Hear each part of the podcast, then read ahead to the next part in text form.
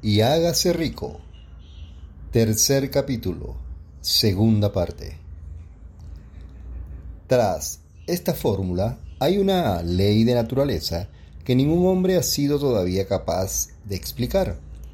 El nombre por el que dicha ley se conoce tiene poca importancia. Lo que importa de ella es que funciona para la gloria y el progreso de la especie humana, si es usada de forma constructiva.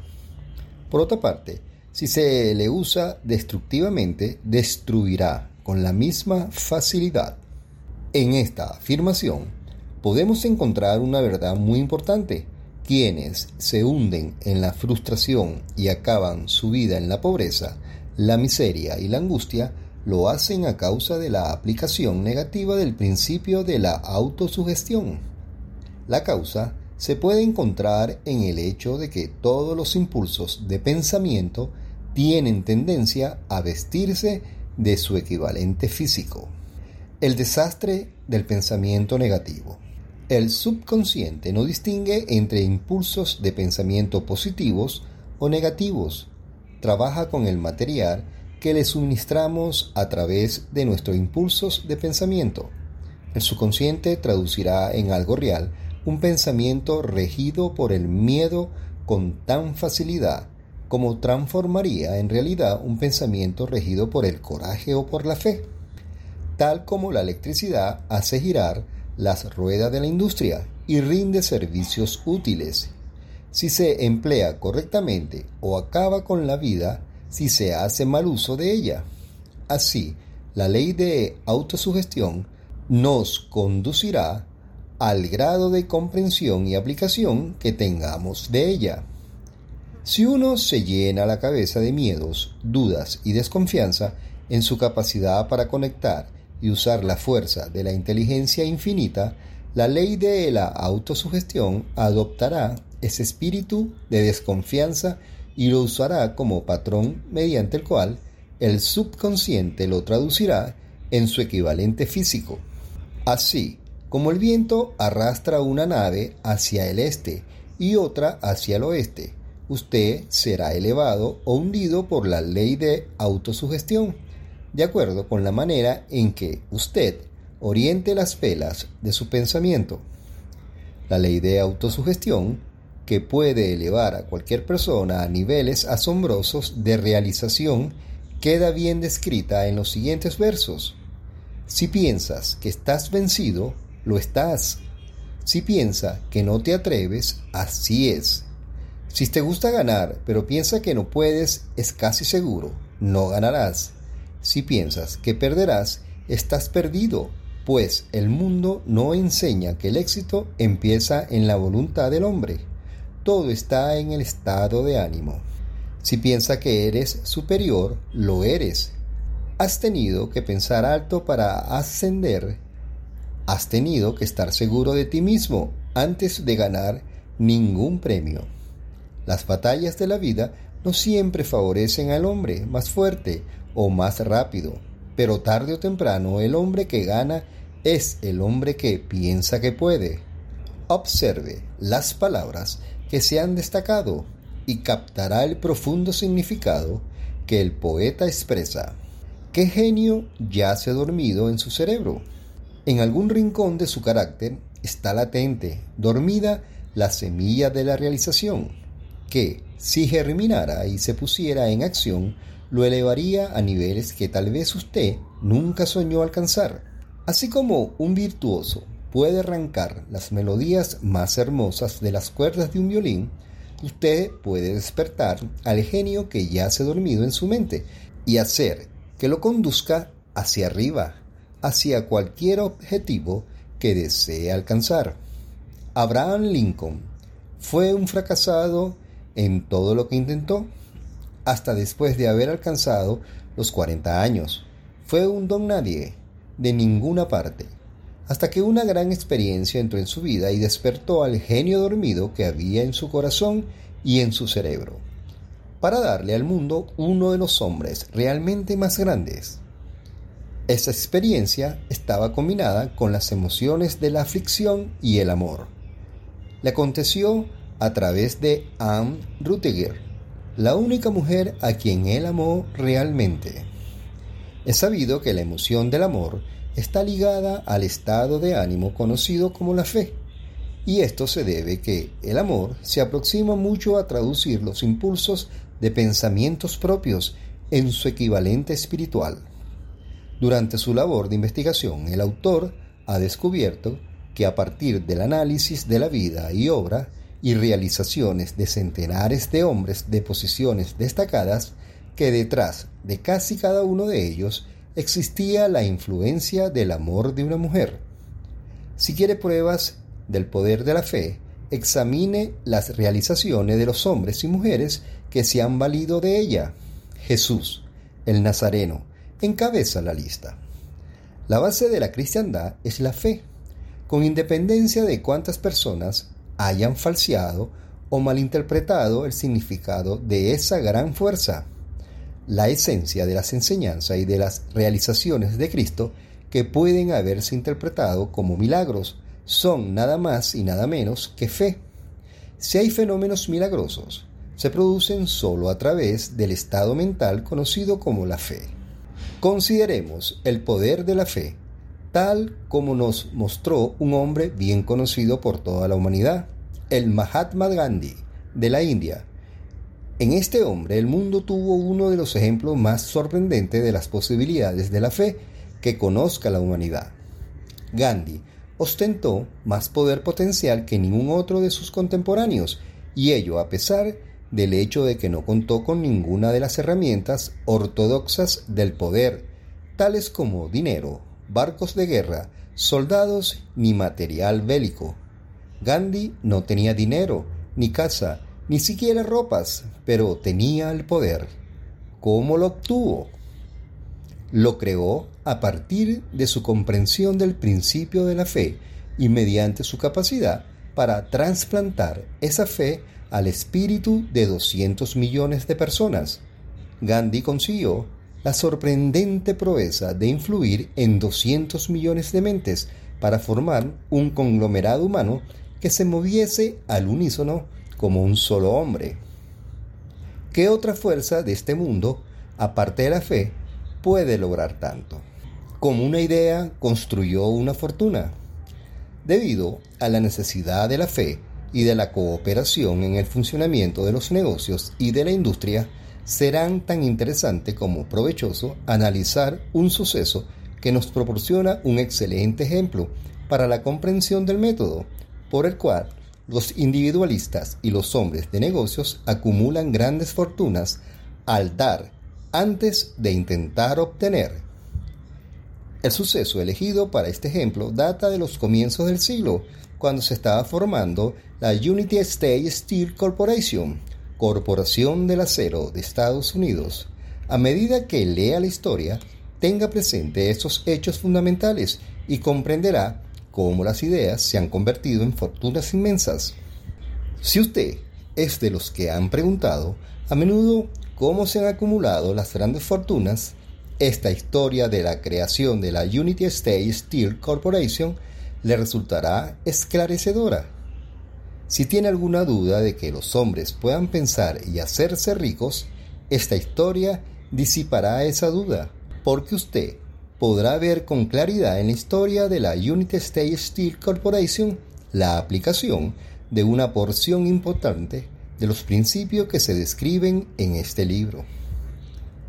El asombroso relato del poder de una idea ha sido escrito de forma espectacular por John Lowell del New York World Telegram y la transcribimos con su cortesía. Un bonito discurso de sobremesa por mil millones de dólares. Aquella noche del 12 de diciembre de 1900, en la que unos 80 miembros de la sociedad financiera se reunieron en el salón de banquetes de la University Club en la Quinta Avenida para hacer los honores a un hombre joven del oeste de Estados Unidos. Ni media docena de los invitados supuso que estaban a punto de presenciar el episodio más importante de la historia de la industria estadounidense. J. Edward Simmons y Charles Stuart Smith llenos de gratitud por la pródiga hospitalidad con que Charles Schwab les había regalado durante una reciente visita a Pittsburgh. Habían organizado la cena para presentar a aquel empresario del acero de 38 años a la Sociedad de Banqueros del Este de Estados Unidos. Pero no esperaban que magnetizara de tal modo la convención. De hecho, le advirtieron que los corazones que rellenaban las camisas de Nueva York no reaccionarían a la oratoria y que si no querían aburrir a los Stillman y a los Harriman y los Vanderbilt sería mejor que se limitara a 15 o 20 minutos de intrascendencias amables, pero nada más. Incluso John Pierpoint Morgan, sentado a la derecha de Schwab, como indicaba su dignidad imperial, se contentó con agradecer muy brevemente su presencia en la mesa del banquete, y en lo que se refería a la prensa y al público, todo el asunto presentaba tan poco interés que los periódicos del día siguiente ni lo mencionaron. De manera que los dos anfitriones y sus distinguidos invitados probaron los habituales siete y ocho platos. Hubo poca conversación y versara sobre lo que versase fue parca y discreta. Aunque algunos de los banqueros y agentes de la bolsa habían visto antes a Swatch, cuya carrera había florecido en los bancos de Monongahela. Ninguno lo conocía bien, pero antes de que la velada acabara, ellos y Money Master Morgan quedarían admirados. Y un bebé de mil millones de dólares, la United States Steel Corporation, nacería allí. Quizás sea una lástima para la historia que no se haya hecho ninguna grabación del discurso de Charlie Schwab en aquella cena. Sin embargo, tal vez se tratara de un discurso casero, con incorrecciones gramaticales, pues los perfeccionalismos del lenguaje nunca le interesaron a Swatch, lleno de refranes y compaginado con ingenio. Pero, aparte de eso, obtuvo una fuerza y un efecto impresionante sobre los 5 millones de dólares de capital estimado que los comensales representaban. Cuando terminó y la reunión vibraba todavía con sus palabras, aunque Swatch había hablado durante 90 minutos, Morgan condujo al orador a una ventana apartada donde, balanceando las piernas en un alto e incómodo asiento, hablaron durante una hora más. La magia de la personalidad de Schwab se había puesto en acción con toda su potencia, pero lo más importante y perdurable fue el programa detallado y explícito que presentó para el agrandecimiento del acero. Muchos otros hombres habían tratado de interesar a Morgan en montar juntos un trus de acero a partir de combinaciones con empresas de pastelerías, cables, flejes, azúcar, goma, whisky, aceite o goma de mascar. John W. Gate, el apostador, lo había urgido a hacerlo, pero Morgan no había confiado en él. Los hermanos Moore, Bill y Jean, mayoristas de Chicago que habían fusionado una fosforera y una corporación de galletitas, habían tratado de convencerlo, fracasando en su intento. Elbert Gary, el sacrosanto abogado del Estado, quiso atraerlo a su terreno, mas no llegó a ser lo bastante grande como para impresionarlo hasta que la elocuencia de Swatch elevó a JP Morgan a las alturas, desde donde pudo visualizar los sólidos resultados del proyecto financiero, más atrevido que hubiera concebido nunca. La idea era considerada un delirante sueño de especuladores ingenuos. El magnetismo financiero, que hace una generación empezó a atraer a miles de compañías pequeñas y a veces ineficazmente dirigida a combinaciones más grandes y competitivas, se ha vuelto operativo en el mundo del acero gracias a los artilugios de aquel jovial pirata de los negocios, John W. Gates.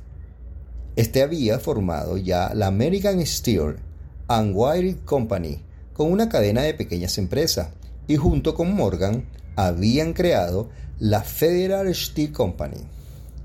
pero al lado del gigantesco Trust Vertical de Andrews Carnegie, dirigido por sus 53 accionistas, esas otras combinaciones resultaban insignificantes, podían combinarse como mejor le pareciera, pero ni todas juntas harían mella en la organización de Carnegie y Morgan lo sabía. El viejo escocés excéntrico también lo sabía. Desde las majestuosas alturas de Esquivo Castler había visto primero divertido y luego con resentimiento los intentos de las pequeñas compañías de Morgan, estremeciéndose en sus negocios. Cuando esos intentos se tornaron demasiado importantes, el mal genio de Carnegie se convirtió en ira y en deseos de venganza. Decidió duplicar cada fábrica suya por cada una de sus rivales que poseyeran. Hasta entonces no había tenido interés en cables, tubos, flejes ni plancha. En cambio, se contentaba con venderle el acero en bruto a esas compañías y las dejaba que trabajaran en la especialización que quisieran. Ahora, con Swatch como jefe y lugarteniente capaz, planeaban arrinconar a sus enemigos contra la pared. Así fue como Morgan vio la solución a su problema de combinaciones en el discurso de Charles Marswatt. Un trust sin Carnegie, el gigante, no sería ningún trust sino un pastel de ciruelas sin ciruelas. El discurso de Swat de aquella noche del 12 de diciembre de 1900 aportó la sugerencia que no la solicitud de que el vasto imperio Carnegie había podido llegar a estar abajo de la sombra de Morgan. Habló del futuro mundial del acero, de la reorganización en aras de la eficiencia, de la especialización, del deshacerse de compañías improductivas, de la concentración del esfuerzo en las propiedades florecientes, de ahorros en el tráfico de mineral bruto, de ahorros en el departamento directivo y administrativos de captar mercados extranjeros. Más que todo eso, les dijo a los bucaneros que habían entre ellos dónde estaban los errores de su piratería habitual, sus propios, suponía él, habían sido crear monopolios, aumentar los precios y pagarse a sí mismo dividendos exagerados, más allá de todo privilegio. Con su estilo de campechano, Swap condenó ese sistema, la estrechez de miras de semejante política, dijo a su auditorio. Residía en el hecho de que restringieran el mercado en un momento en que todo pugnaba por la expansión Abaratando el coste del acero, explicó, se crearía un mercado expansivo, se idearían más usos para el acero y se captarían una parte considerable del mundo de la industria. En realidad, aunque él no lo supiese, Schwab era un apóstol de la moderna fabricación en serie. Así, acabó la cena en la University Club. Morgan se fue a su casa para pensar en las predicciones del progreso de Schwab Schwab regresó a Pittsburgh a dirigir el negocio siderúrgico para Witt Andrews Carnet, mientras Gary y todos los demás volvían a sus teletipos para especular anticipándose al próximo movimiento. No tardó mucho en suceder. A Morgan le llevó más o menos una semana digerir el festín de razonamientos que Schwab le había puesto delante cuando se aseguró de que no iba a sufrir ninguna indigestión financiera, llamó a Swap y se encontró con un hombre bastante reticente. Al señor Carlin le dijo Schwab, quizá no le alegrará mucho descubrir que el presidente de su conglomerado de empresas había estado coqueteando con el emperador de Wall Street, el barrio que Carney había resuelto no pisar jamás. Entonces, John Gate, que hacía de intermediario entre Morgan y Schwab, sugirió que si Schwab estuviera casualmente de paso por el Verde View Hotel de Filadelfia, JP Morgan podía coincidir con él en el mismo sitio. Sin embargo, cuando Schwab llegó, Morgan se hallaba enfermo en su casa de Nueva York y, presionado por el hombre mayor, Schwab viajó a Nueva York y se presentó ante la puerta de la biblioteca del financiero. En la actualidad, ciertos historiadores de la economía han expresado la sospecha de que esta historia desde el principio al fin fue planificada por Andrews Carnegie, que la cena en honor de Schwab el célebre discurso, la reunión del domingo por la noche entre Swap y el rey del dinero, fueron sucesos que el sagaz escocés había preparado de antemano. La verdad es precisamente todo lo contrario. Cuando Swat fue llamado a cerrar el trato, ni siquiera sabía si el jefecito, como llamaban a Andrews, prestaría atención a la oferta de vender. En particular, o un grupo de hombres a quienes Andrew consideraba dotados de algo menos que la beatitud. Pero Swat acudió a la reunión con seis hojas escritas de su puño y letra, llenas de datos que él, según, representaban el valor físico y potencial del rendimiento de cada compañía metalúrgica, que él consideraba una estrella esencial en el nuevo firmamento del metal.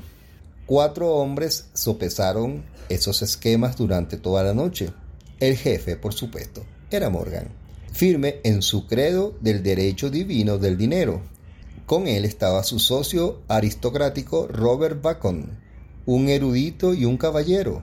El tercero era John Gate, a quien Morgan tachaba de apostador y utilizaba como herramienta. El cuarto era Schwab, que sabía más sobre el proceso de elaborar y vender acero que cualquier grupo de hombres de su época. A lo largo de aquella conferencia, los esquemas del hombre de Pittsburgh no se cuestionaron nunca. Si él decía que una compañía valía tanto, así era, y punto.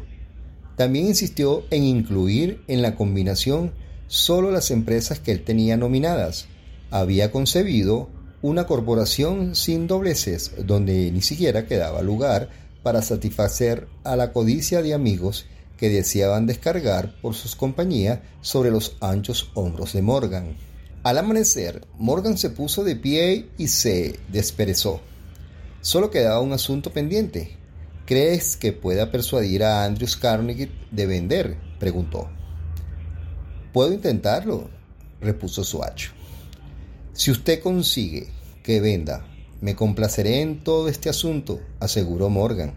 Hasta allí todo iba bien. Pero, ¿vendería Carnit? ¿Cuánto pediría? Swat pensaba en unos 320 millones de dólares. ¿Cómo se efectuaría el pago? ¿En acciones ordinarias o preferentes?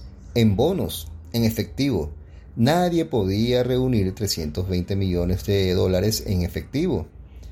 En enero acudieron a un partido de golf en los helados prados en Westchester, Andrews, envuelto en jersey, bien abrigado, y Charlie conversando de tribalidades para ejercitar el buen humor, pero no se pronunció ni una palabra sobre negocios hasta que la pareja se sentó en la cálida sala de la cabaña que Carnegie poseía cerca de allí. Entonces, con el mismo poder de convicción con que se había hipnotizado a 80 millonarios en la University Club, Schwab dejó caer rutilantes promesas de retiro y comodidad de los innumerables millones que satisfarían los caprichos sociales del viejo escocés. Carnegie estuvo de acuerdo, escribió algo en un trozo de papel y dijo, muy bien, venderemos por ese precio.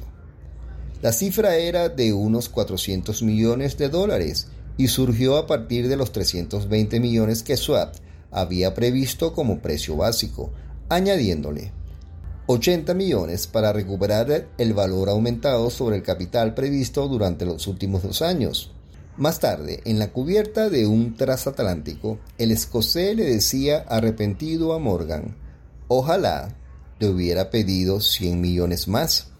Si me lo hubieras pedido, te lo hubiera dado, le respondió Morgan.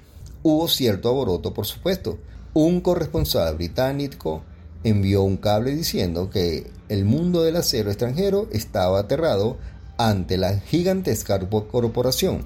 El presidente Adelaide de Yale declaró que a menos que se regulasen los troops, el país tendría un emperador en Washington durante los próximos 25 años, pero ese hábil agente de bolsa que Kenny era se aplicó a su trabajo de impulsar tan vigorosamente las nuevas acciones hacia el público que todo el exceso de liquidez estimado por algunos en cerca de 600 millones de dólares fue absorbido en un abrir y cerrar de ojos, de manera que Carnegie obtuvo sus millones. El sindicato de Morgan consiguió 62 millones y por todos sus problemas.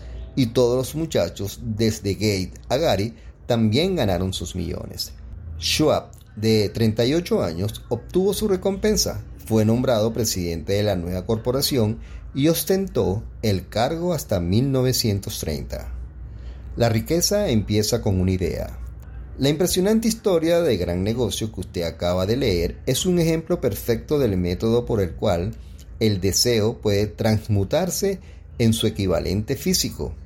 Esa gigantesca organización se creó en la imaginación de un hombre.